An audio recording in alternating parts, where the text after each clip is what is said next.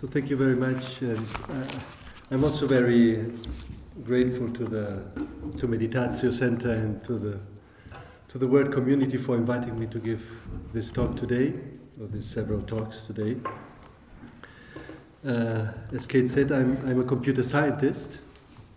I work at the Artificial Intelligence Research Institute, uh, which is located near Barcelona. But uh, I, in this talk, I will not, I will talk about, so I, I don't have a, a background in, in theology nor in philosophy, so I'm a scientist. So this talk that I will talk about humility in science is, uh, is a talk that I, I like to talk more about my own experience as a scientist in relationship with also my experience as a, as a meditator of the world community.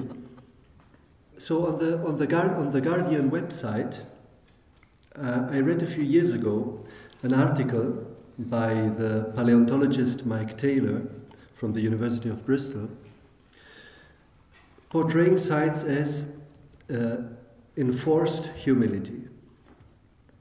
He claimed that all the particular practices we usually assign to good scientific to good scientific practice, formal publication, peer review, correctly citing sources, the scientific method itself, replicability, and falsifiability, all these practices ultimately guard us scientists of our natural overconfidence and self deception. Formal publication because it brings our theories out to the public for all to read and verify.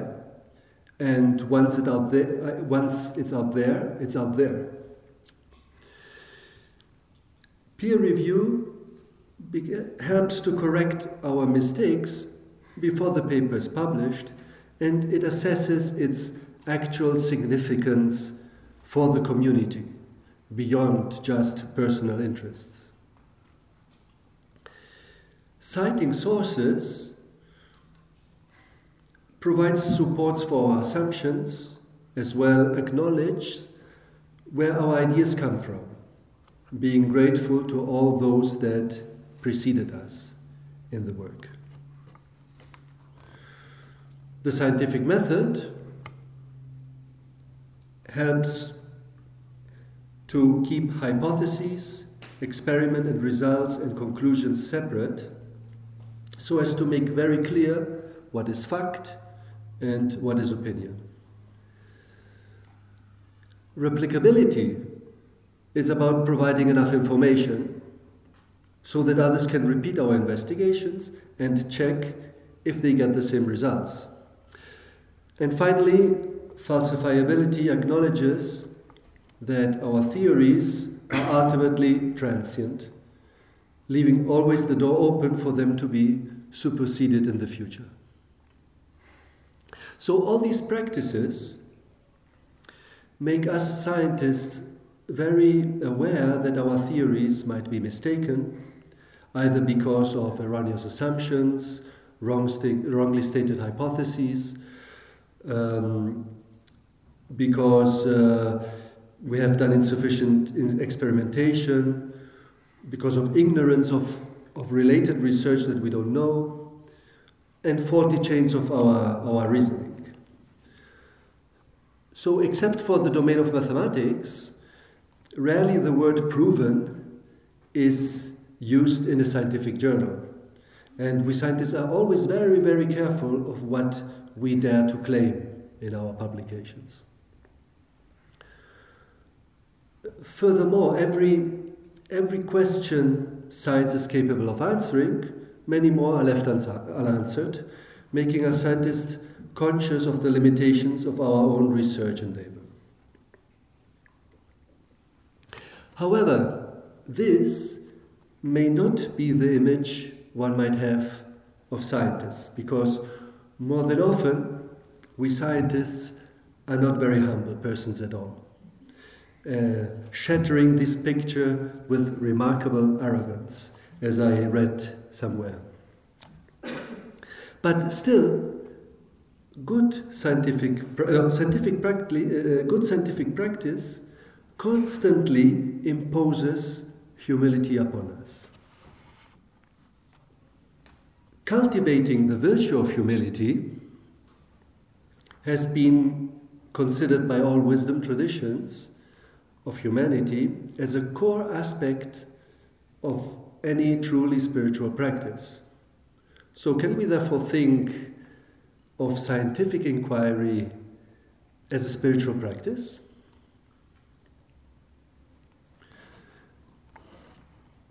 This question, I think, might seem odd for the secular minded person of today.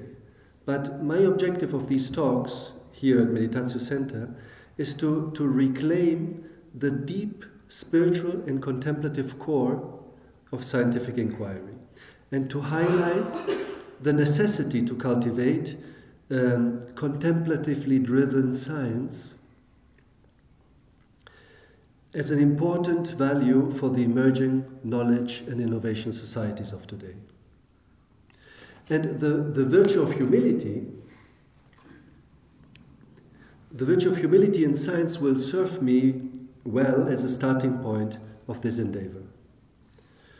And for this reason, in these talks today, I will draw from a wisdom text from the Christian contemplative tradition a text that has shaped contemplative community life for 15 centuries, becoming thus one of the great wisdom texts of humanity.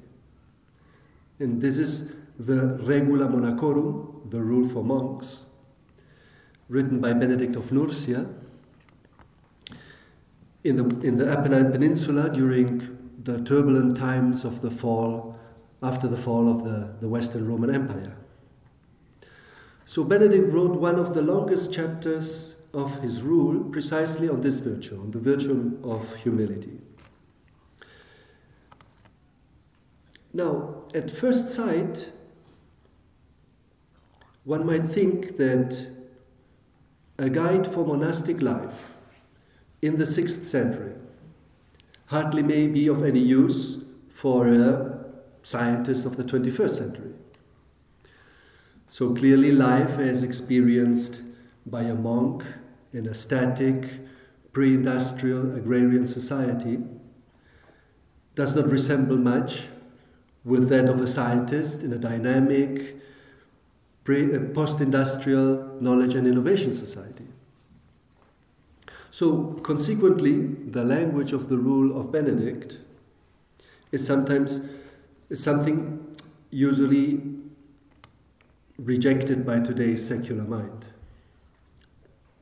But without going deeper into the experience that has sustained this text, sentence after sentence seems to be of no use at all.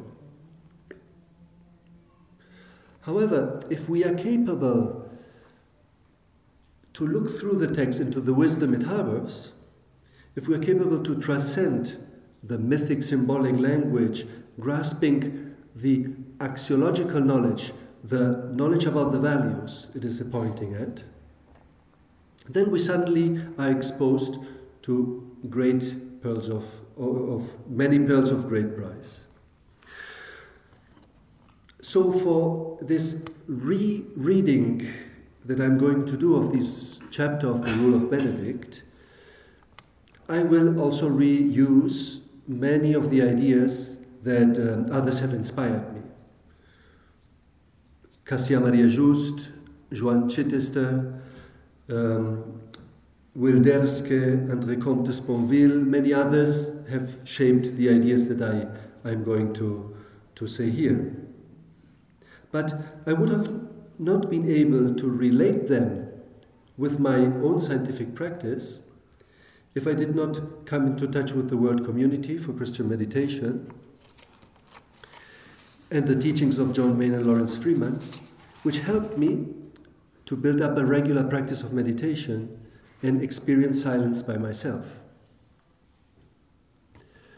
And I, I would not have been able to put everything into words again if I did not share my reflections with my former PhD advisor and colleague Jaume Agustí, who has significantly, significantly shaped my way of thinking. And I'm very grateful that Jaume is here with me here because he has his daughter and grandchildren in Reading and he's visiting. And when I told him that I was giving the talk today, he decided to join and, and come also to this event. And these talks actually have grown out of a shorter talk that I gave five years ago uh, at a homage we paid to Jaume Agustí at my research institute on the occasion of his 65th birthday. In our modern societies, humility is often interpreted in a negative way as a lack of self esteem, a, a devaluation of one's own actions combined with an over evaluation of that of others. When reading Benedict's chapter on humility, one might be easily drawn to this interpretation. However, humility should not be confused with lowliness. That is, the deprival of what one is worthy, or the ignorance of the value of oneself, which certainly cannot be considered a virtue at all. Actually, humility arises from a profound self knowledge about one one is not. It triggers an attitude of self mercy and contentment with what one actually is and leads to a sincere compassion and service for others, opening oneself to be transformed by it. So, this ultimately liberates from egotism, from arrogance, from excessive ambition and presumptuousness. Now, humility is a very paradoxical value. Those who presume to have it show that they actually don't. Whoever exalts himself shall be humbled, and whoever humbles himself shall be exalted. That is the gospel versicle that Benedict uses at the very beginning of this chapter on humility, just to illustrate this paradox. He also resorts to the image of a ladder, a metaphor of personal growth or progress that is now very much rooted in, in Western culture, by, we, by which we may reach the highest summit of humility. And he lays down 12 steps, 12 steps of humility and discipline that we need to climb.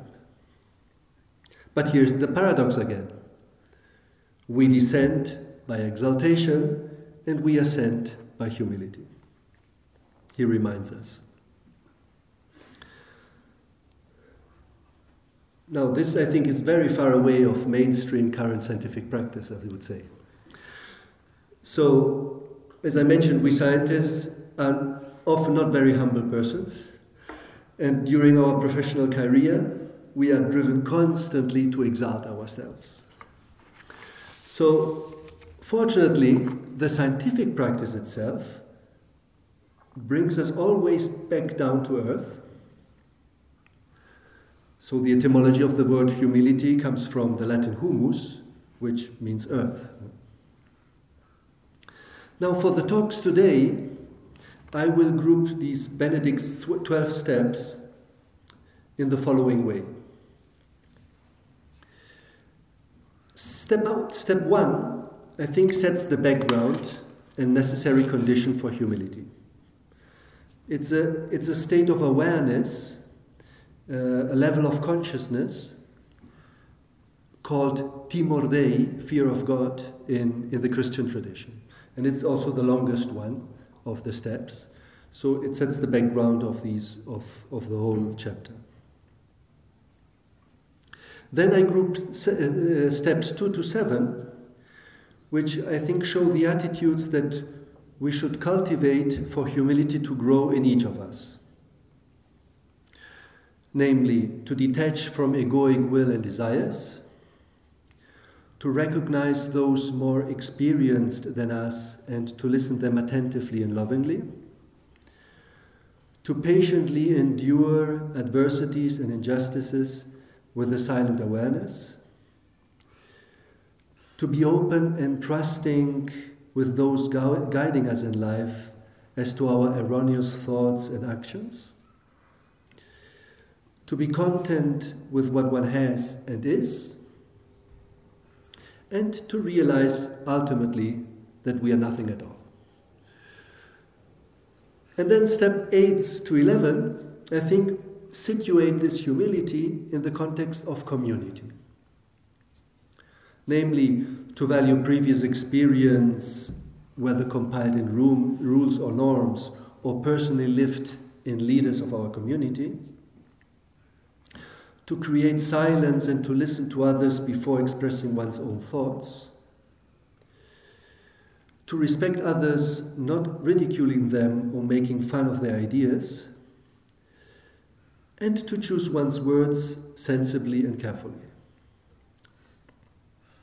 And then finally, the last step, 12, the step 12, asks for an integrated and holistic experience of humility in all dimensions of the person body, mind, and spirit. So, in the remainder of this talk, this first talk this morning, I will reflect on the first of these steps from the per- perspective of the practicing of science. And in the other two talks, I will tackle the other steps.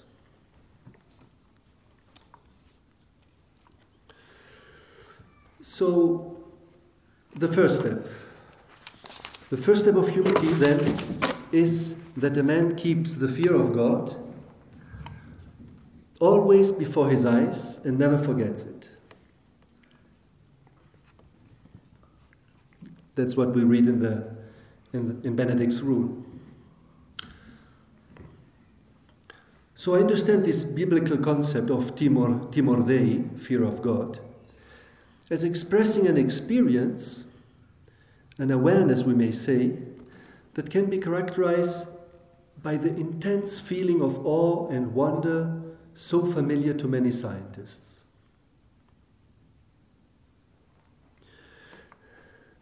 Let me quote, for example, these words by Richard Dawkins in an interview. Spirituality can mean something that I'm very sympathetic to, which is a sort of sense of wonder at the beauty of the universe, the complexity of life, the magnitude of space, the magnitude of geological time. All those things create a sort of frisson in the breast, which you could call spirituality. So, this frisson in the breast stems from a direct, immediate experience of this absolute dimension of reality, of reality as it is, really set free, absolutus, from own limited experience and the limited existence and the life conditioned necessities of us human beings. So, science ultimately originates from us, humans experience awe and wonder, from being aware of reality as not dependent on us, on what we think or desire it to be. So, science is the result of stepping back and gazing at reality simply as it is, with no preconceptions and in turn, scientific research is an excellent way to continuously cultivate this human capacity of awe and wonder.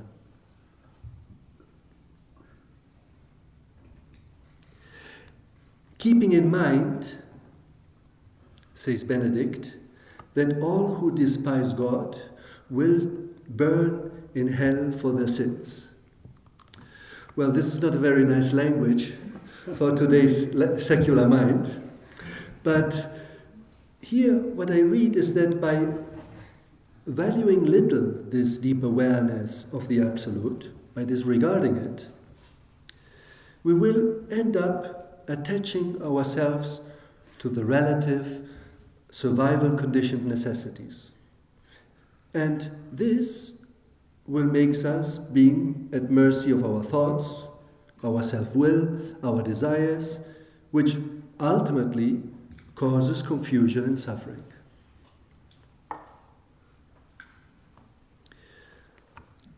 He guards himself at every moment from sins and vices, Benedict continues, of thought or tongue, of hand or foot, of self will or bodily desire. So let us cultivate the capacity of detaching from our thoughts, words, actions, and strivings. Because this attachment is absolutely necessary for doing signs of profound quality because it empowers us to put thoughts, words, actions, strivings, self will, and desires always under skeptical scrutiny, as they are most likely determined and conditioned by our relative experience of reality as living beings. And this skeptical attitude, even of one's own thoughts, words, actions, and desires, is a, very, is a core virtue of good scientific practice. Benedict goes on saying, Let him recall that he is always seen by God in heaven, that his actions everywhere are in God's sight, and reported by angels every hour. Now, according to this biblical worldview, the totality and absoluteness of reality is expressed by an omniscient being, an observer that sees everything and that has messengers reporting to him or her. And today we would express this saying that everything is in relationship, all is connected, and hence all our feelings, thoughts, and actions have ultimately a universal effect. So, this awareness makes us move from an egocentric towards a heterocentric way of doing science. Centered at reality itself, out of respect and reverence. And here's where I think the notion of fear of God does, does have some sense to me, namely that we should ultimately be very cautious and fearful about how our scientific research and technological applications might impact on the totality of reality. So, this experience of timor Dei makes us thus being directly aware of one's place in the magnitude of space, the magnitude of geological time, of the entire cosmos. Our scientific advancements so far have been very helpful in cultivating our humility as human species. Because they have helped us to avoid falling in a simple anthropomorphism that puts the human being at the center of the world. Science has situated the Earth among a group of planets circling a star at the margins of one of many galaxies of the universe. It has placed us humans in the eons long open ended evolution of living species.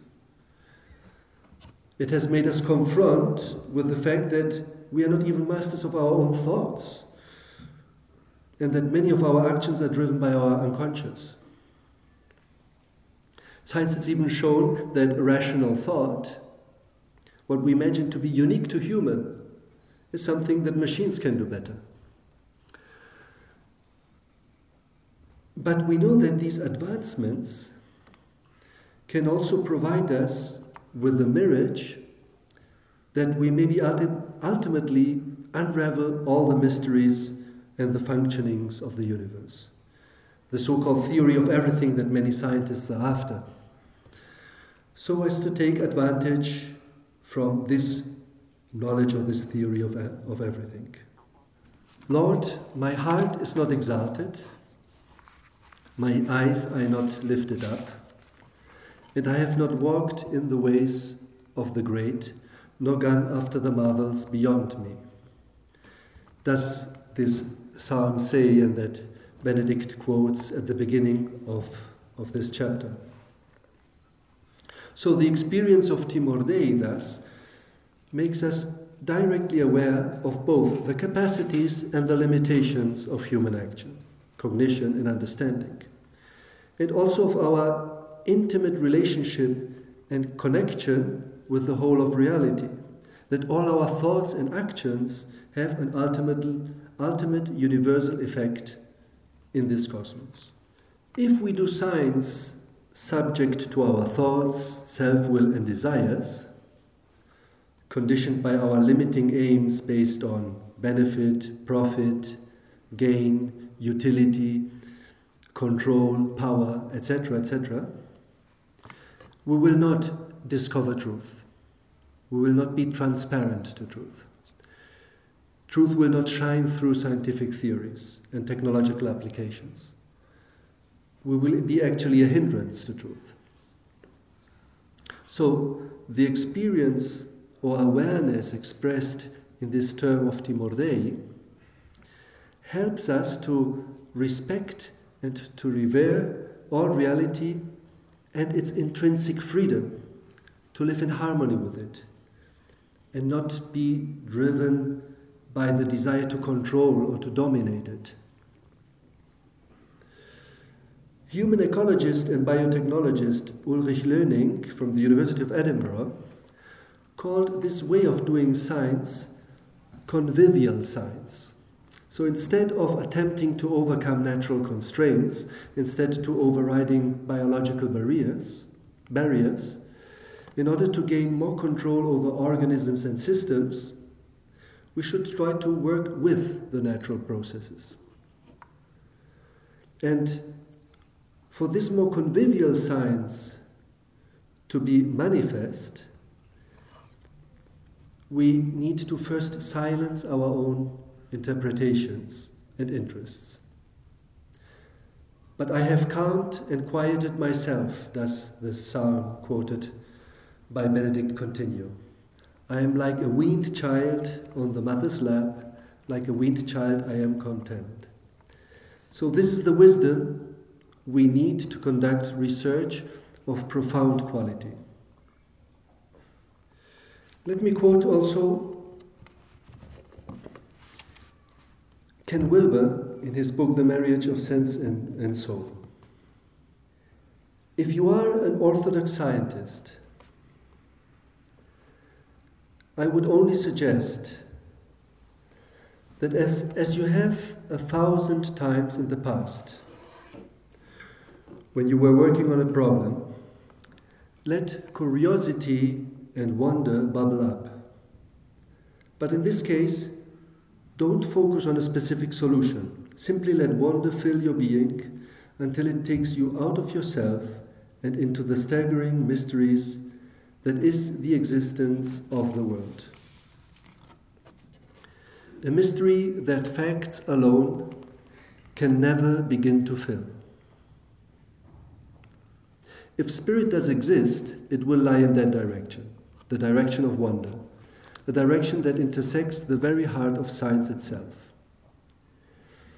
And you will find in this adventure that the scientific method will never be left behind in the search for an ultimate ground.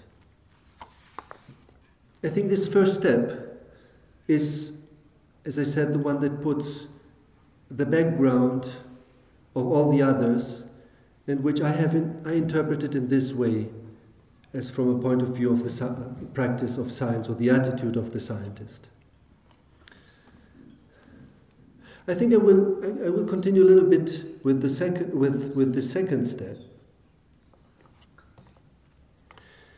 Because it, it is very linked to this attitude that the first step uh, expressed. And again, I will try to, to, to reflect on it from the point of view of the scientist doing their work.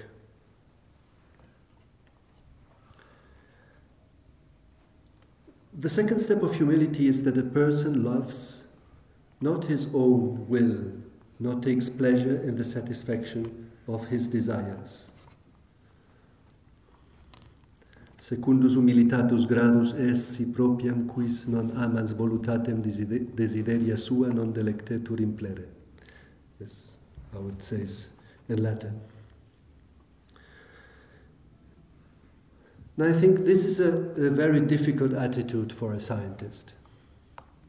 Because when you conduct a scientific study, it is almost inevitable that we initiate our research bringing our own preconceptions in it, influenced by the school of thought that we are trained, we have been trained in. And we start with particular expectations in mind. We desire certain outcomes of our experiments. We want a certain scientific theory to be true in order to reach this and not other conclusions. This is not bad in itself. Benedict doesn't tell us we shouldn't have will of our own and be just programmed to blind, blindly obey orders. He says we shouldn't love our own will.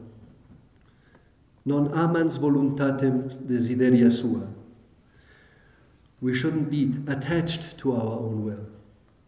We shouldn't only take pleasure in satisfying our desires, stemming from an egocentric attitude.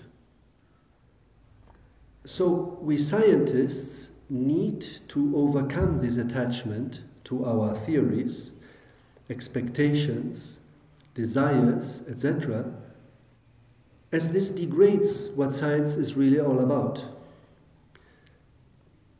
Self will has its punishment. Voluntas habet penam, does Benedict quote from the Acts of Martyrs. So it's bad science to hack up experimental results only to satisfy the outcomes we would like to get. Or even worse, to support a belief system we adhere to, or to gain egotistic advantage over the other let's say, secret military research. Science has been utilized with these egocentric objectives in mind, these self will based objectives in mind. And it only has caused tremendous harm. So we are not isolated entities, we are part of an interrelated, interrelated cosmos, what the first step was saying us. So we cannot just do whatever pleases us from this egocentric or ethnocentric or even nation centric or human centric view. So, as scientists, we are subject to works to, to we are subject to work towards the common good of all humanity, of all living beings, and the environment, and for the entire cosmos and creation. So I think this detachment from egoic will and desire is also linked to, to the idea of vulnerability and gets us away from arrogance, which is very common among scientists, as I said, of assuming that we are right because we possess, we possess the truth. We need, we need to become vulnerable so that we might get out, so that we might get out transformed from the science we do, to let truth transform us. Not, by, not that we want to get to grips with the truth, so that it satisfies our, our preconceptions. Consequently, we scientists need to create the necessary objective distance of that which we study as not to be attached to our own will, to our own to our desires. And in other words, what we have to be is to be open to what reality tells us. To imitate by our actions that saying of the Lord, I have come not to do my own will, but the will of him who sent me, so as to be instruments by which reality can shine through us as it is and not as how we desire it to be.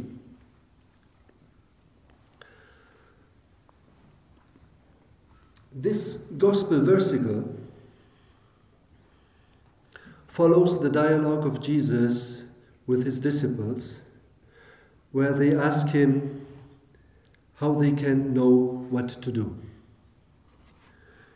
And he tells, Do not work for food that spoils, instead, work for the food that lasts for eternal life. That is, put the mind on that what is absolute, the absolute freedom of reality. That open attitude towards letting one to be surprised by what actually is and what we did not expect the, the inevitable and its constraints, the necessitas, is this is the great power of the scientist. Necessitas parit coronam. Constraint wins the crown. So the, the, the third step of humility is that a person submits to his superior in all obedience for love of God. tertius humilitatis gradus et est ut quis prodei amore omni obedientia se subdat maiori. So in a knowledge and innovation society, as the one that we are living today, in which, in which we scientists conduct our scientific investigations, who are these magi, which means those greater than us, to which we need to consent with total attentive listening, which is the etymology of the word obediencia, ob audire, attentive listening. They are not superiors of a rigid hierarchy anymore, but they are the more experienced peers in a loose network or hierarchy of researchers of our community to which we submit our ideas, our hypotheses, our project proposals, our research results. So, science is not an isolated activity in which we do what pleases us. Science is an intrinsic collective activity, a collective effort, not only of small research teams or of larger project consortia, but also done in a, in a wide community of researchers crossing disciplines to which we submit our work for scrutiny and approval, and also at society at large. And this collective activity of science, for it to be of profound quality, cannot be done in an, in an atmosphere of rivalry and competition of self-interest, benefit, self-interested benefit and utility. It has to, da- to be done in an atmosphere of gratuity and love. For the love of God, says Benedict, pro Dei amore. And to stress this aspect of obediencia, that Benedict, Benedict refers to St. Paul's letter to the Philippians, saying, He became obedient even to death. And this versicle is in the context of Christ's kenosis, his uh, self emptying. And if we look at, at the, this letter, just a few versicles before, we read Live in harmony by showing love to, for each other. Be united in what you think as if you were only one person. Don't be jealous or proud, but be humble and consider others more important than yourself. Care about them as much as you care about yourself and think the same way as Christ Jesus thought. So, what, ha- what do we have here again? an atmosphere of love, showing love for each other. That we are not isolated but united. Be united as you were only one person. That we are to put aside rivalry and arrogance. Don't be jealous or proud. That actually every other is our superior, beyond hierarchy. Consider others more important than yourself. And that we should be heterocentric, so we care, care about them as much as you care about yourself. And that we should experience this same self emptying, the same kenosis as Jesus Christ. Think the same way Jesus Christ thought. So I think if this obediencia is lived in this more kenotic spirit, I think then it leads to a relationship of respect, which li- literally means looking back at. And this links us back with attention. So, so bound, but now it's an attentive, it's an attentive looking at, putting full attention back to those more experienced than us and then to do what needs to be done without procrastination.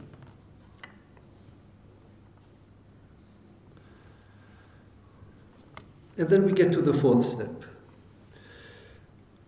The fourth degree, the fourth step of humility, is that in this obedience, under difficult, unfavorable, or even unjust conditions, his heart quietly embraces suffering.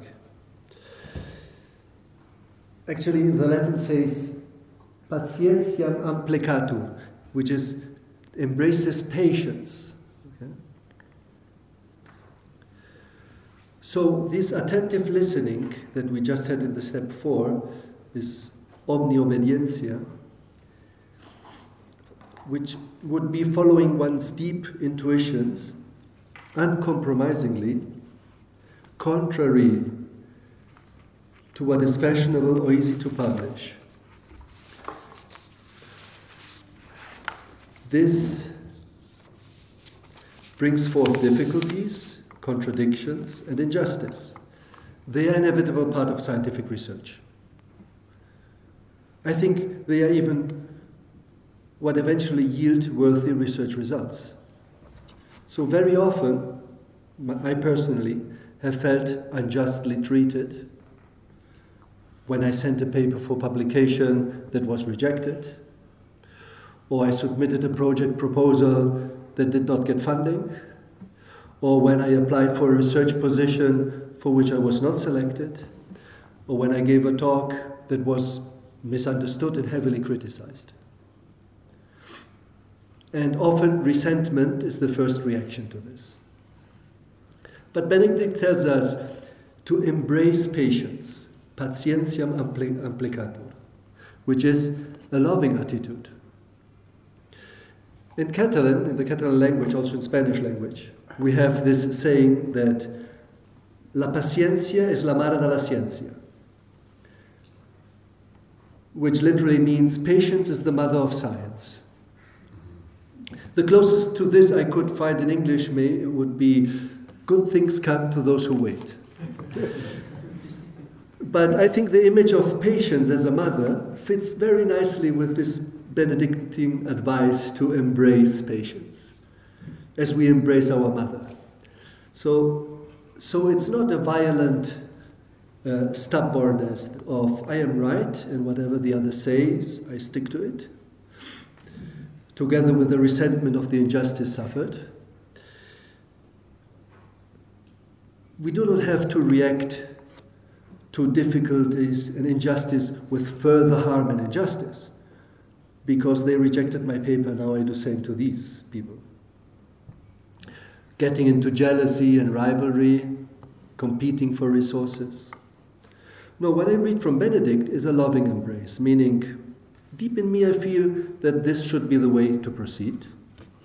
I may be wrong, but I feel it is worth to confront the difficulties to learn from them and continue pushing, pushing this line of research forward. And Benedict also tells us to do it with a quietened mind. Uh, I don't know if this is how it is translated in English, but he says uh, tacite conscientia. Tacite conscientia. So, so this is what we have so far.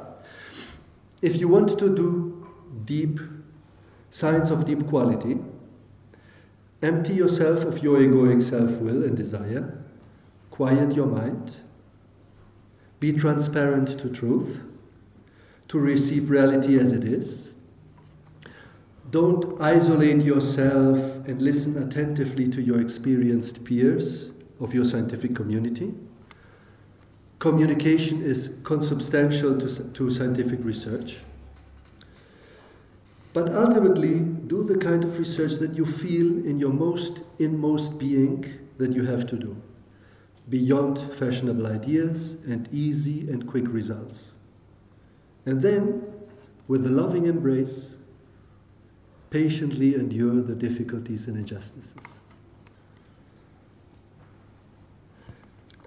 Benedict, I think, seems to give special importance to this patient endurance as a key ingredient of the virtue of humility, as he supports the steps with many, many scriptural quotations from the New Testament and the Psalms, starting with this gospel versicle Anyone who perseveres to the end, qui perseveravit usque in finem, will be saved. Hic salvus erit which summarizes this dimension of humility. So, resistance, perseverance, with conviction, it will eventually pay out. I think, in principle, scientific research strengthens very much this dimension of humility. But the current pressure to obtain results quickly and to generate many publications is working against it. I think long term research following very creative ideas that challenge current thinking and which necessarily is based on patiently enduring the adversities and difficulties is currently very hard to pursue. Well, Benedict would say, fair enough. And then you would say, but do it anyway. If you feel you have to do. And if you feel, find more adversities, the better. It will humble you even more during your pursuit. And you will eventually get out of it much more transformed and enriched than by getting constant support and recognition for your ideas. So, if Benedict's advice so far has already been very, very challenging, then he asks even for more. And in the fifth step, he says, the fifth step of humility is that a person does not conceal from his abbot any sinful thoughts entering his heart or any wrongs committed in secret, but rather confesses them humbly. So there is a sincere acceptance of one's own fault and mistakes, an acceptance that is not full if it is not exter- exteriorized, if set free from one's own heart, made visible from the secrecy of wrongdoing. In scientific research, as in all facets of life, we make mistakes and fail. And this step asks for recognizing our own mistakes and wrongdoings, and not only recognizing them, but to share them, to exteriorize them. We may go down the wrong path, and it'll be much more difficult to set us back on the right path of our research if we are not open to share our weaknesses and mistakes. It, it is a very difficult attitude to accept one's own one's own sin or hamartia, which is the Greek word and what literally means missing the mark. In, in, in the Greek tragedy, hamartia is commonly understood to refer to the, the protagonist's error or flaw that leads to a chain of plot actions culminating in a reversal from their good fortune to a bad fortune. Now, the system of science in which we scientists operate does not value negative results, wrong hypotheses, errors. Hence, we scientists tend not to mention them. We hide them. And brought to an extreme, this can yield publications with tinkered results, with falsities, which can bring forth unnecessary injustice and suffering. But to err, to make mistakes, is an essential part of science and of the growth of any scientist. So, so we have been warned in the previous step that the journey of scientific research, if followed with a sincere heart, is never easy, and therefore we shouldn't tread the path alone. Nobody's perfect, and doing research also means to make errors and to fail and to start again, and this is something that we need to assume. And for this reason, we need someone that guides and orients us, whom to trust, with whom we feel comfortable to expose our ignorance on some subject or aspect without fear to, of being judged. Not to share our weaknesses and mistakes openly. If we don't do that, this can lead the scientist on a wrong path and then it will be much more difficult to set the research right again. And Benedict links this revealing of one's mistake and wrongdoings with that of patience, because trust and hope. He says, Make known your way to the Lord and hope in Him. And also, uh, with the certainty to be loved with an unlimited, endless love. He, he says, His mercy is forever. And to be truly forgiven, you have forgiven the wickedness of my heart, and not to be judged. I think this laying bare of ourselves purifies us and makes us grow whenever this is linked with the true act of unconditional love. And then this going down actually makes us climb up and makes us progress. And Benedict doesn't ask for public exposure or scorn. He just says to share it with the abbot. That is, with a, per- with a person of deep human quality whom we trust, with whom we feel comfortable to expose our mistakes and our ignorance.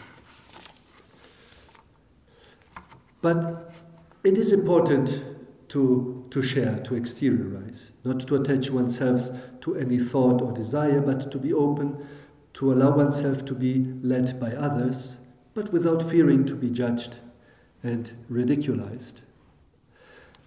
Benedict uses those metaphors that best speak to the people of his time. The metaphor of the divine, the absolute, as a Lord to which we openly expose our faults and he uses the images, uh, image of a personal relationship between us and the divine. This can help, but it can also be misleading. Another way to look at this step is that what we call mistakes or wrongdoings are actually the result of absolutizing the relative dimension of our existence, bound to our necessities and strivings. To trust and to acknowledge to be patient and to wait with hope is to regain this awareness of the Absolute, which is set free from our needs and desires and which we cannot tinker with.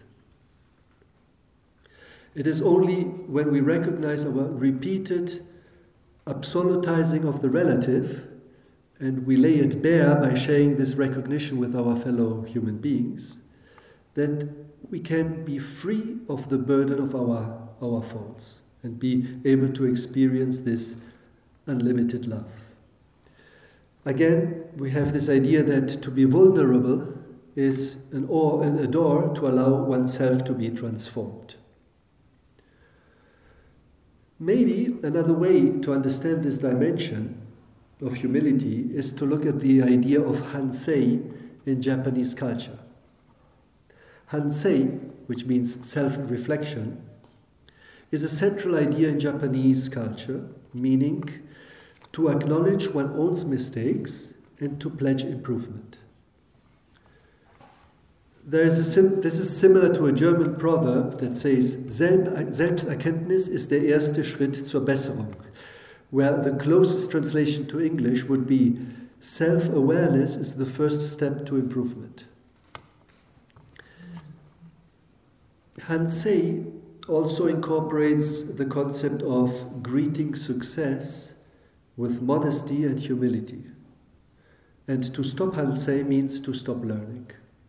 With Hansei, one never becomes convinced of one's own superiority and feels there's always more room or need for further improvement.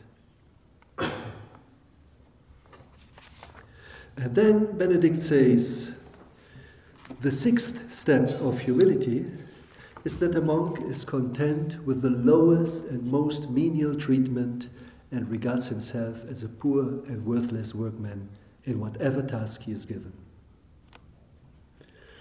Now, the way this step is expressed is at first sight very tough and difficult except for the secular mind, not least for scientists.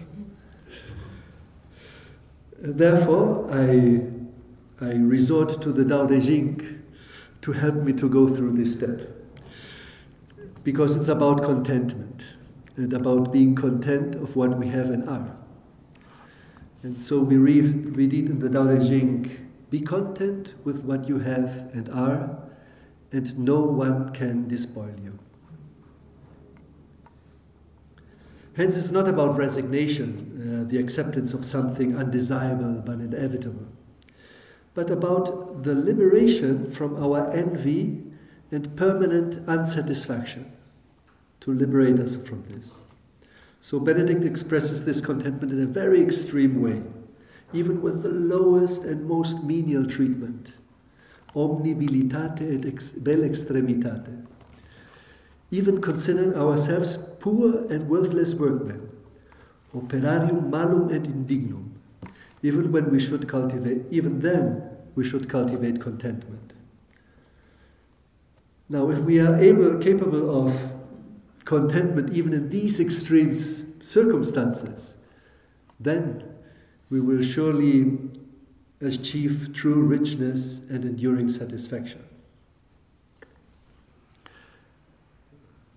the Tao Te Ching we read to be content with what one has is to be rich.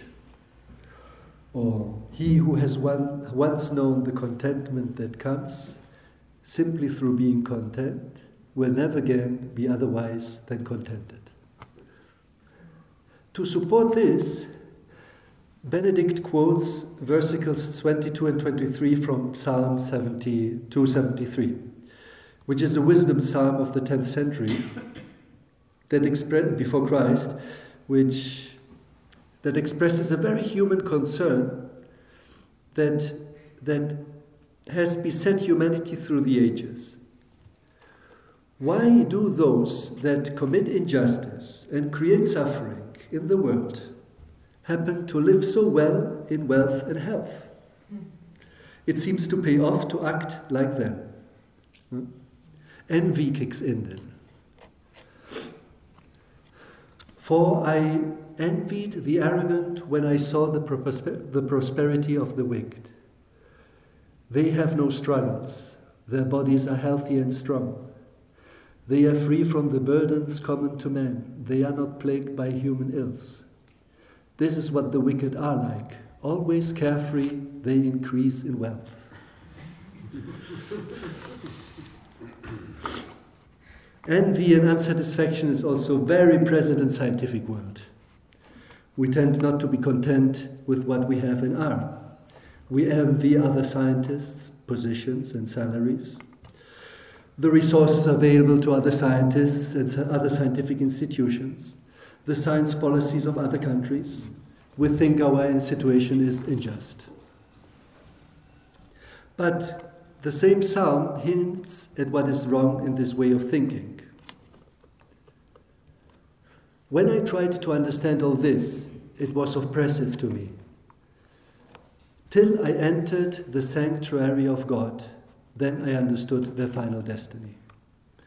So, egoic thought is not capable of resolving these issues.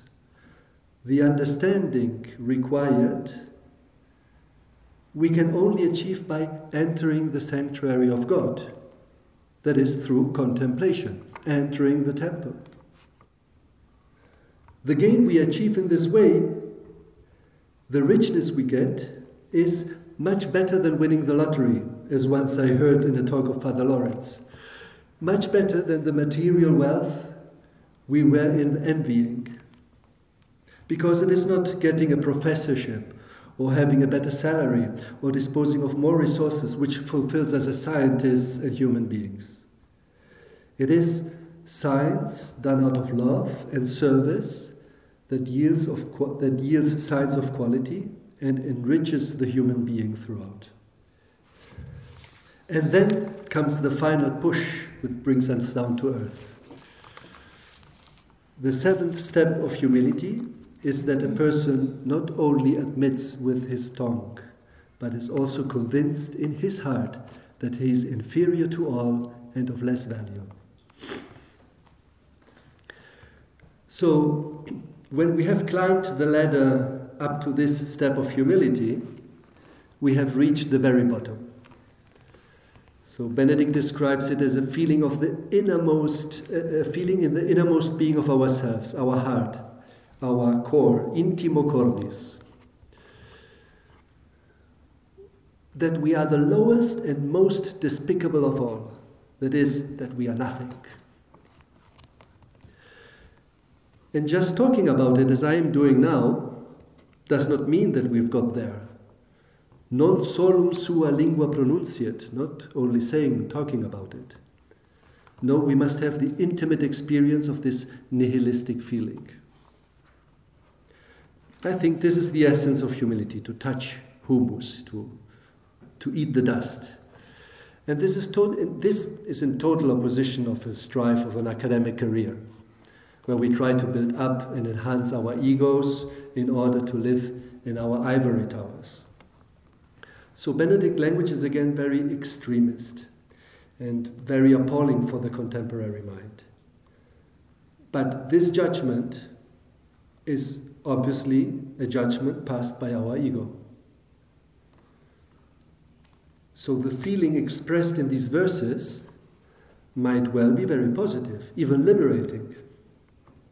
Actually, Benedict's scriptural citations point at a deeper understanding of what goes on with this feeling. Ego autem sum vermis et non homo. I am truly a worm, not a man. Scorned by men and despised by the people. So, at this degree of humility, we are, I think, at the threshold of transcending our ego. But our ego still makes the final appearance and creates this intense feeling of extreme misery. And there is obviously a danger to get stuck at this point and not to move on. And this can be very damaging for our psyche and our healthy functioning as an individual. Benedict quotes uh, Psalm 87 I was exalted, then I was humbled and overwhelmed with confusion. So, this is why at this point, I think it's necessary, absolutely necessary, to do the definite step, which is the step of faith, into complete ego decentered experience.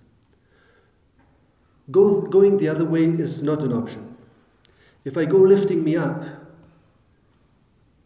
exalting myself, believing I am someone, I eventually up and end up in confusion and despair.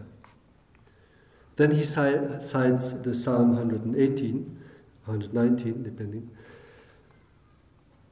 It is a blessing that you have humbled me so that I can learn your commandments.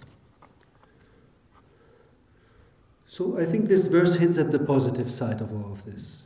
It is actually good to reach this low point of our ego decentering process because when we transcend this ego that experience to be nothing and break through, then the negative feeling that this egoic state creates and the negative feeling that this egoic state creates, when we are able to go through it, then we are able to learn your commandments, discam mandata tua, which amounts to say that we learn the value of not acting to our egoic will and desire, but of harmony and communion with the flow of things as they are. Convivial science at its best. And I think here the wisdom of the Tao Te Ching helps us again when it says, being substanceless, it can enter even where is no space. That is how I know the value of action that is actionless. So, to experience oneself as inferior to all and of less value is actually to experience perfection. A perfection that does not yield superiority or arrogance, but extreme humbleness and a sincere and loving service to others. That is a true sign of, of true sign of science done with perfection. That is a science of profound quality. So we we have we have seen in the in the previous talk all these attitudes that Benedict asked us to cultivate for humility to grow in each of us. Detachment, attentive listening and respect out of love, patience out of a silent awareness, trustful acknowledgments of one's errors and mistakes, contentment, and self transcendence. Now, as I said, in this third talk, I will focus on the remaining steps as they show how we should cultivate humility in context of a community, which is also an essential aspect for scientific communities. So in the, in the eighth step, we read that a monk does only what is endorsed by the common rule of the monastery and the example set by his superiors.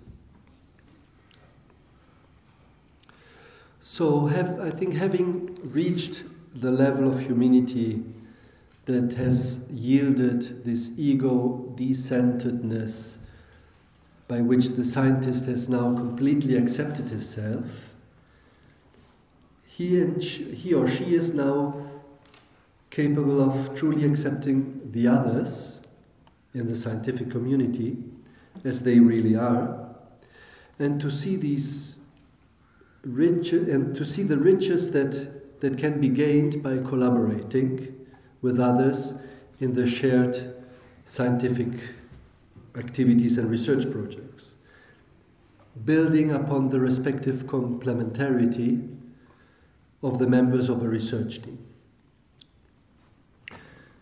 So that means that, first of all, one has to recognize oneself within a scientific community, that over the centuries has yielded the knowledge which has now become heritage of all humanity and respecting the good practices built up over time by working together.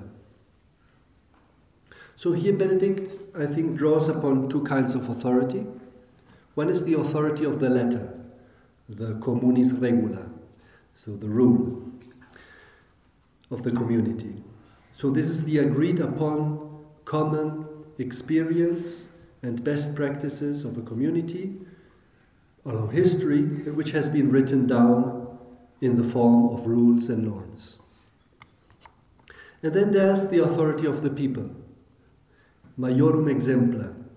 So the lived experience of, of actual present day community leaders. Both, both forms of authority are needed and they complement to each other. But they are also subject to each other. The elders, the leaders, are also expected to follow this common rule as anyone else. And the rule is not something rigid, it is subject to wise discernment by these elders and leaders. So, this flexible leadership is also what is think expressed in the, in the Tao Te Ching. We read that to become straight, let yourself be bent. Or the yielding conquers the resistant, and the soft conquers the hard. Or truly, what is stiff and hard is a companion of death, what is soft and weak is a companion of life. So we should not read this step of humility, I think, as institutional or organizational rigidity, and this would make no sense for today's scientific communities. Usually, organizational rigidity goes very against the free spirit of, of scientific inquiry. But as the advice that we can, we need to be open to learn from those that have treaded the path before us, recognizing with sincerity their contributions, their successes and their failures. Then we get to the ninth step of humility. The ninth step of humility is that a monk controls his tongue and remains silent, not speaking unless asked a question. Well, I think here what I read is that we shouldn't go into a scientific conversation with our own ideas and opinions and theories up front, without leaving room for ourselves to be convinced and transformed by others. So, when this ego decentered attitude, when working in a community, is to listen first what the others have to say instead of us dominating the conversation and trying to impose our own thoughts and opinions. And uh, to be able to listen, what it asks is for silence. And this is not only absence of noise, it is the absence of pre established ideas when I go into the, the conversation. And I think in scientific, de- in scientific debates, we need to create space. And we need to create room and we create, create silence for the ideas to flow in communion in this scientific community. So, so for this, we need to hold back, to restrain the taciturn- taciturnity, silence, to let others speak, to be respectful, to listen with full attention first. I think scientific communica- communication, to be of good quality, has to, be done, has to be done out of this silence and stillness, out of this humility. It has to be calm and has to be quiet. And I think these are qualities that are more and more absent in today's conferences and scientific events and they are also absent more and more from today's research centers and labs. I think scientists today hardly have silence and stillness and time to do their work. Benedict elaborates this step uh, further with a couple of scriptural um, references. First, from, he takes from the Proverbs in a flood of words, you will not avoid sinning. So, a flood of words does not hide the weakness or incorrectness of our idea or our argument or our theory. If you are unsure about something, better hold back, don't publish too early, let the ideas mature, let them consolidate. Benjamin Franklin said, Here comes the orator with his flood of words and his drop of reason. And I think this attitude is getting in contradiction with current publication trends, which I think are, problematic for science. I think science communication right now has fallen victim of the pressure to publish in order to survive in this institutional system of science. And this has generated very much speaking, a lot of publications, and seldomly with any real significant contribution to the advancements of science. This step here also reminds me of a, of a Spanish saying that says, Por la boca muere el pez, which means that the fish dies by the mouth, which reminds us that as, we, as with fishes who get caught with the fish hook, opening our mouth too much or at the wrong time involves a serious danger. So the person who does an excessive talking may end up being victim of his own verbos- ver- verbosity. And publishing too early may lead to bad science and it may lead to untruthful results. Uh, and here, Benedict's second quotation, now from the Psalms, may hint at another dimension of this type of humility. He says, A talkative man goes about aimlessly on earth Benedict, Benedict cites the Latin Bible, the Latin Vulgata, which uses the expression vir linguosus, which means talkative, loquacious man. But if you look at the psalm in the Hebrew text, there is a word that actually means evil, evil speaker, slanderer, talebearer, and some translations use this word instead. So here's another aspect that I think that is not spreading false claims for personal profit. So I think a current concern in the scientific community is that of those publications that had to be retracted because of the mistakes they include and the wrong conclusions that they claim. And for certain disciplines, such as those related to health, for instance, this can be a very serious problem because many of these publications continue to be cited even after having been retracted. And, and there have been studies done, and many of these retractions are because of poor procedures, not sufficiently tested ideas, or because scientists have rushed into the publication. And, but a recent, a recent study has also revealed that the majority of retracted scientific publications are actually the result of deliberate misconduct. And I think that is a real problem in, in scientific communica- communication today, and scientists have to be very careful in that sense in what they say because scientific claims are often taken by society as they, if they were set in stone. And therefore, they should be, there should be no place for scientists who go about aimlessly on earth. So, non dirigitur super terra, that is, here I, we could understand this term terra, earth, as this relative dimension of reality, which is linked to our self will, our desire, desires, our strivings and which the current system of rewards of science does promote so much.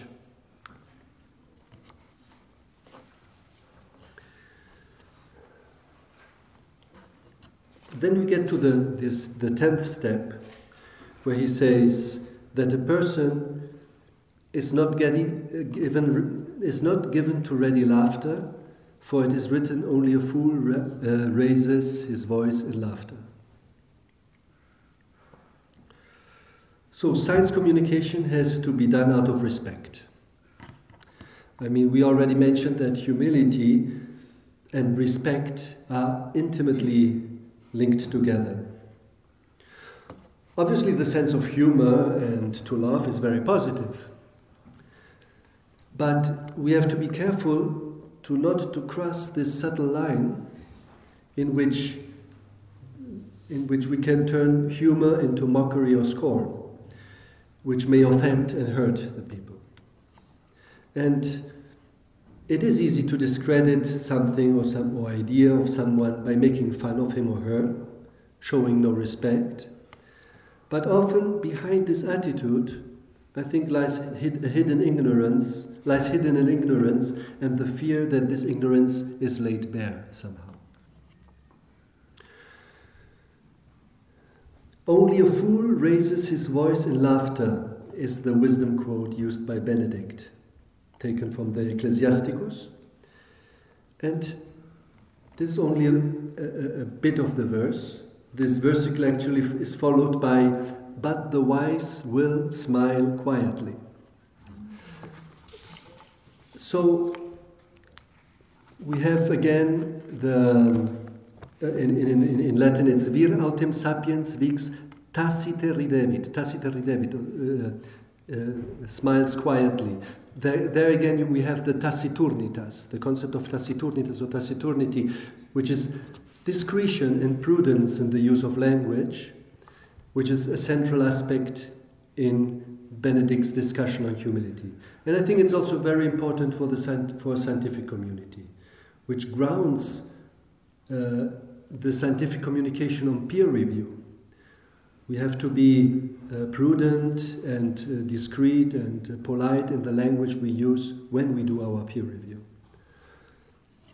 So, so the humble scientist is the one that listens to or reads the work and ideas of others with respect, even if they are in sharp contradiction with his own view, point of view who takes them seriously, what they do, and which is calm and prudent in the criticism it provides.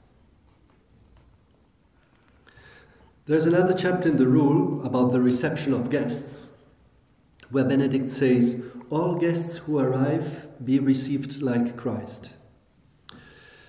So, scientists should be welcoming to new ideas that initially might look strange. They have to welcome the stranger.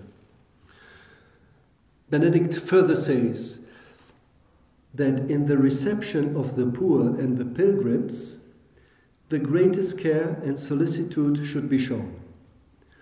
For as far as the rich are concerned, the very fear which they inspire wins respect for them.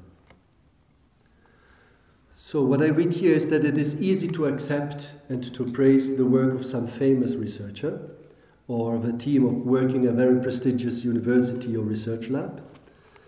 But it is to the less known scientist which we need to put more care and attention and respect to their work.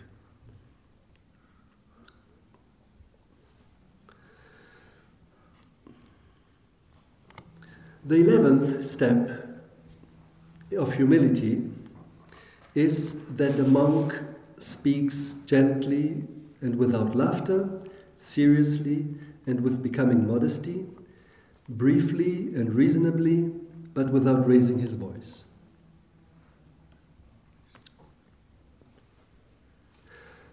So there's a Gallic proverb, which I like very much, that says, um, Aber achbekan is aber gumae which means say but little, but say it well.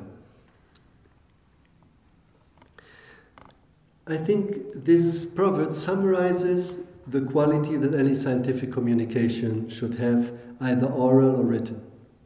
I think to communicate is with to do communication without going off on a tangent getting to the point, after thoughtful reflection, not rushing into it, clearly and concisely and with honesty. And communicate well without fixing the data and tinkering with the results, always avoiding any unfounded speculations.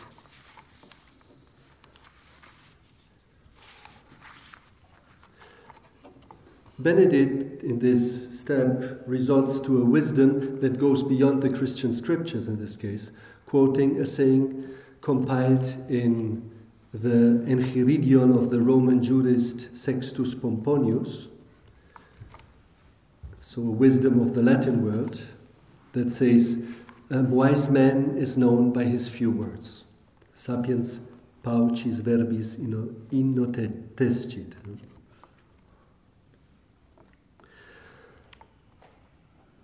So these are these steps that I have grouped together to situate the humility in context of a community. So how how to how to express this community this this this humility in the community and and making the exercise to relate it to the community of scientists and to science communication. But then we get to the twelfth step, the final one, and here he says that a monk always manifests humility in his bearing no less than in his heart, so that it is evident.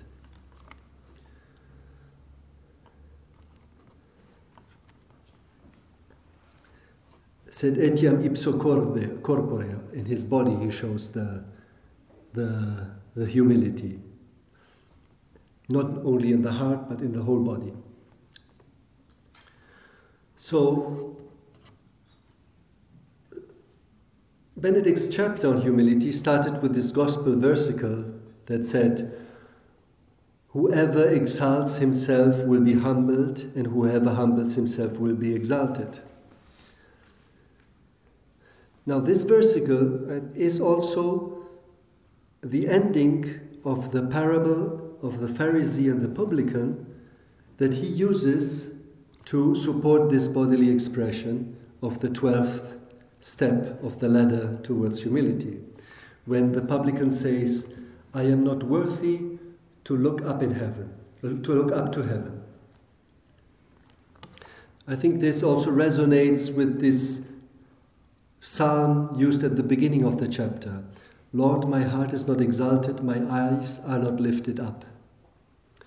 So, this image of the monk with his head bowed, what he says here, with his head bowed and his eyes cast down, whether he sits, walks, or stands in the oratory, the monastery, or the garden, on a journey, or in the field, or anywhere else. This, this image, I think, is a powerful metaphor for this integrated, holistic expression of humility in all dimensions of the person because it makes it visually view to direct the sight towards the humus, towards the earth. But obviously, we should not take it literally. For the scientists, I think, for a scientist, this metaphor, I think, expresses having reached a maturity at which one overcomes the tension between appearance and reality, and which manifests itself in the, in the whole being of the scientist, in his acting, in our acting and speaking, in how we treat ourselves and how we treat others, in our communication and our collaboration, in all these dimensions. So, a scientist that has reached this point I think is then a scientist that is perceived to have sincere humility, which is not fake or superficial, and which is reflected in his or her whole person. And then he ends the chapter with a few more versicles. And a couple of, of, aspects I think are important to stress in these concluding versicles of Benedict on humility that I think are also relevant for scientific research. First is that by cultivating this virtue of humility, we, end, we will end up acting without effort and as though naturally from habit. Now, you read this, and this is obviously again a paradox with respect to all what we have just seen in the steps of humility. Particularly this fourth step, where you have to be summoned to endure patiently adversities and injustice. But I think it is this natural, effortless action which is a true experience of good scientific practice, done of profound quality. When you love what you do, when you feel this is the, what, the way you have to go, and then you are in harmony with your inner call and open to whatever is. And there's no actual effort involved anymore.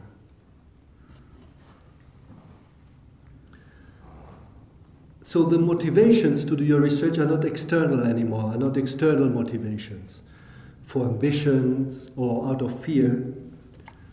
Instead, the scientist's motivation for, con- for conducting research will be out of good habit and with a genuine service for others.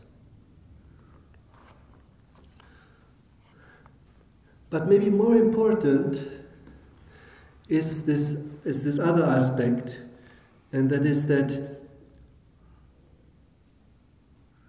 the highest summit of humility is perfect love which casts out fear. Because having no fear is to be absolutely free. And this freedom is grounded on a truly disinterested interest, to say is somehow, a des- disinterested interest in our scientific research. One that is grounded in love, which is, would be the term used by Benedict in the Christian language. So it is a completely ego decentered and self emptied interest and motivation to serve and to contribute to the common good and well being of humanity, of all living beings, and ultimately of all creation. So, in all our scientific activities, or inquiries, projects, and our collaborations, and eventually in the technological applications we develop, let us discern where love is pointing at. Because I think there is where we will find the creative freedom in our scientific inquiry through which profound quality can shine. And this brings me back to those practices in science that I mentioned in the beginning of my first talk, the ones that Mike Taylor used to portray science as enforced humility. And I will reflect on them again after having gone through these Benedict's 12 steps of humility. So, formal publication. Well, community communication is a key component in scientific inquiry. Our intelligence is shaped through communication. But true communication is not only information transmission. It requires participation, attention, respect. It requires silence. It requires attentive listening. As important as uh, and attentive listening is as important as truth, truth, truthful speaking. Scientific advancement is not the result of an individual genius. It is fruit of a collective effort based on the continuous sharing and shaping of ideas. So, we should favor signing articles as groups and not as individuals. And in the act of communication, thoughts and ideas are constantly relived and recreated. But current practice in formal publication, I think, is being pushed in, a, in, in, in my view, in the wrong direction because now the quality of our communication is measured by the number of publications, by the number of citations, by the impact factors of the journals in which we publish. and numerous other indicators that are invented and that are putting at risk the profound quality of science. I think publication must be free, it must be openly accessible, it, not, it should not be subject to business interests, and there are many business interests in, the, in, the, in scientific publication. And we need to listen again to each other attentively, respectfully, in our labs, in conferences, in academic journals. And for this, I need science needs to slow down, to working with longer deadlines, to reduce the number of publications and scientific events, to focus more on the quality of the process of inquiry itself and less on the outcome.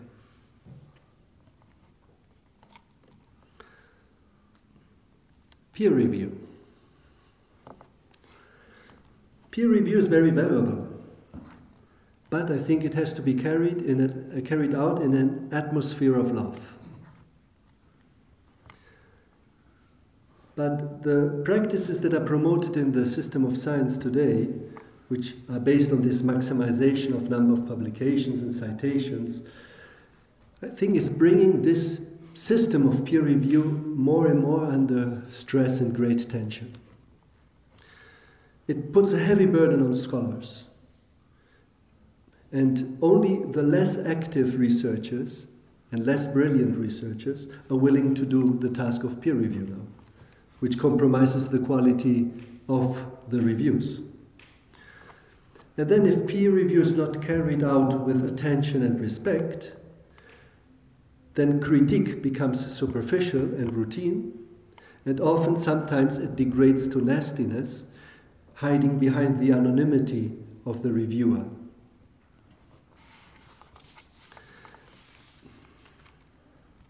And then, if it is not done with an ego decentered attitude and with an open mind, truly welcoming the stranger, as I said before, and being particularly attentive to the work of those that are not well known or from famous labs or from our own like minded colleagues, then the system of peer review may reinforce hierarchy and authority and it decreases creativity and it supports conservatism. Then, citing sources. Well, we need to be grateful to those that preceded us. We need to, to sincerely acknowledge that none of our ideas are entirely our own.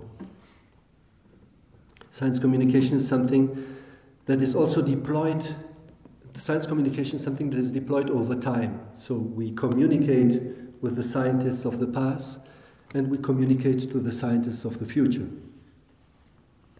But again, the current incentives of institutional system of science do also have their effect on how this communication and acknowledge is done. Because often citing is done strategically out of an egoic desire to increase the number of citations of articles and the impact factor of journals. So there's a strategic way to do that. And as well to gain the approval of peer reviewers. So better I cite a work of somebody who may review my paper.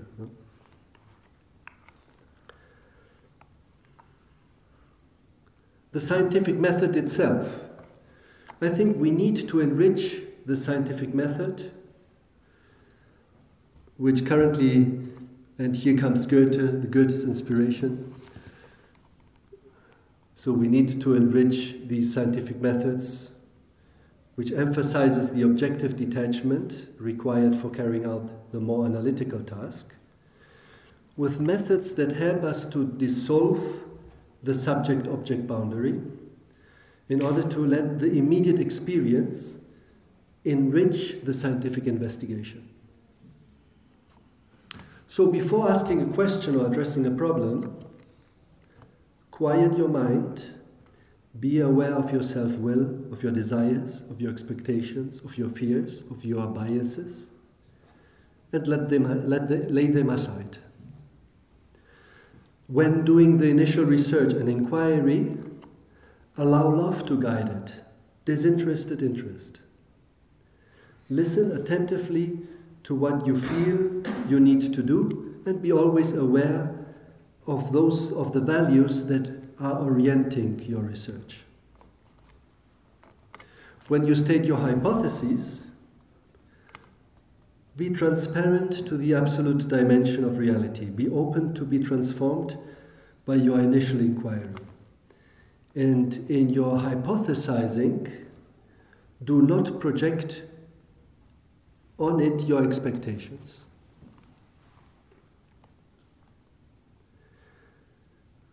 When carrying out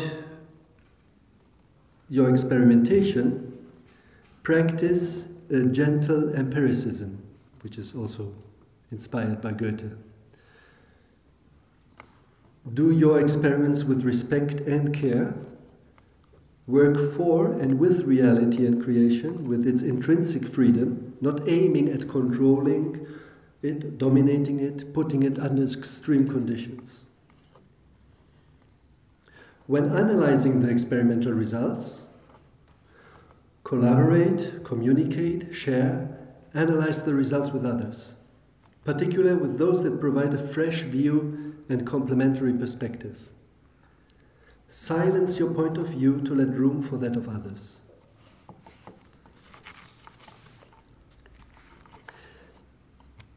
And to interpret the results, sit with the answers and situate the particular details into the big picture by contemplating it.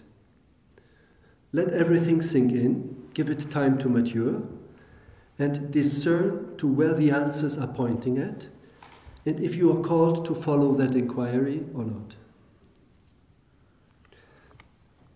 And then share the results, but without rush, concisely, truthfully, and share also your mistakes and wrong paths. And finally, re-evaluate your research with respect to the values that are orienting it and think of potential applications and technology that is eventually beneficial to humanity and the world at large. Replicability. Well, don't be jealous of your research. Share it as, open as openly as possible. Let go of your possessions and turn it into a true heritage of all humanity. Don't hide your mistakes, share your faults, let others build on your inquiries and experimentations. Falsifiability. Well, be sincere with the strengths and weaknesses of your research. Share them so that others know where to work for improving it. Make your research a true witness of a collective effort done by a scientific community rather than by isolated individuals.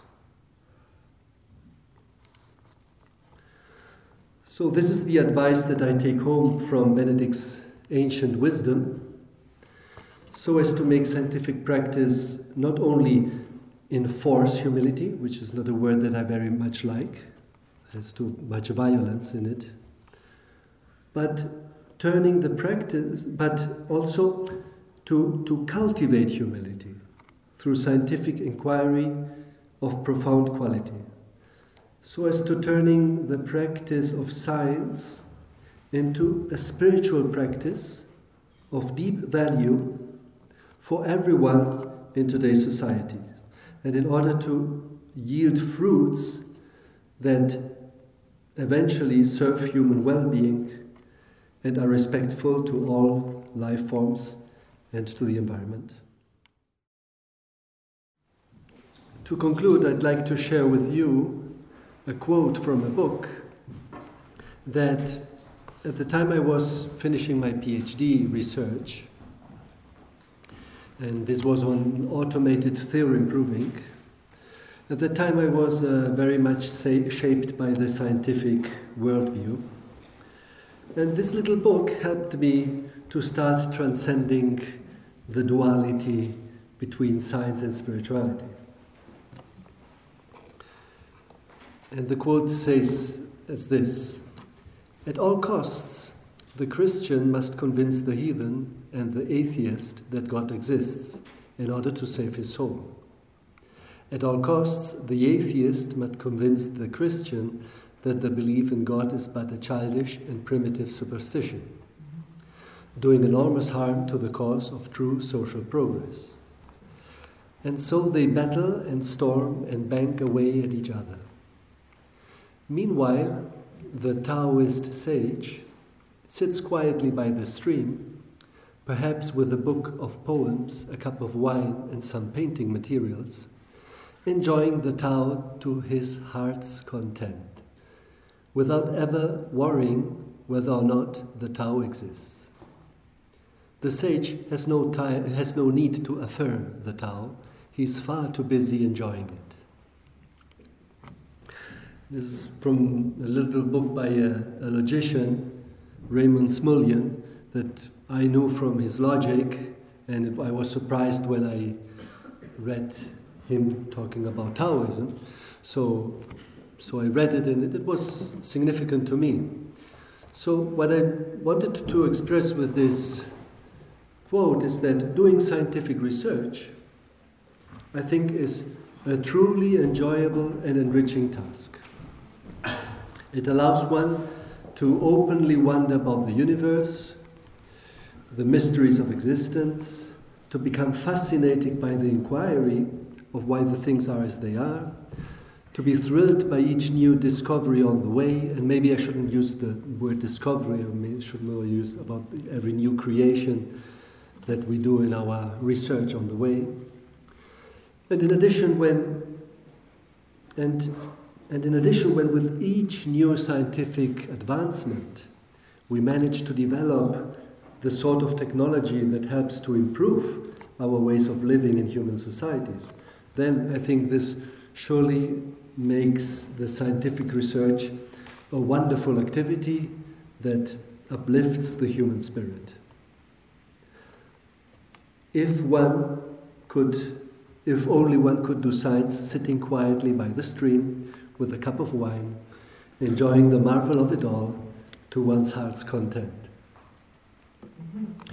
So I'm now in the middle of my scientific career, and I would like to live the rest of, of my life as a scientist by cultivating this contemplatively driven science or practice of science. I'm always talking to a convinced audience, but uh, I would like to create the community with my fellow scientists and, uh, uh, and see if they feel also this calling to follow this kind of science and this kind of doing science, sitting quietly by the stream with a cup of wine. And, uh, and I know that there are many initiatives around the world that already go in that direction. And maybe I wanted to come my concluding thoughts to giving some positive view of, of some of these directions that are going. And if you know someone, some initiatives as well that I don't am aware of, then, um, then please tell me. So, one is, for example, the Association for Contemplative Mind in Higher Education in the United States. So, this is a multidisciplinary academic association uh, with the membership of educators, administrators, staff, students, researchers, and other professionals around the, the world of the universities and higher education that are committed to the transformation of higher education through the recovery, the recovery and the development of the contemplative dimension of teaching, learning, and knowing.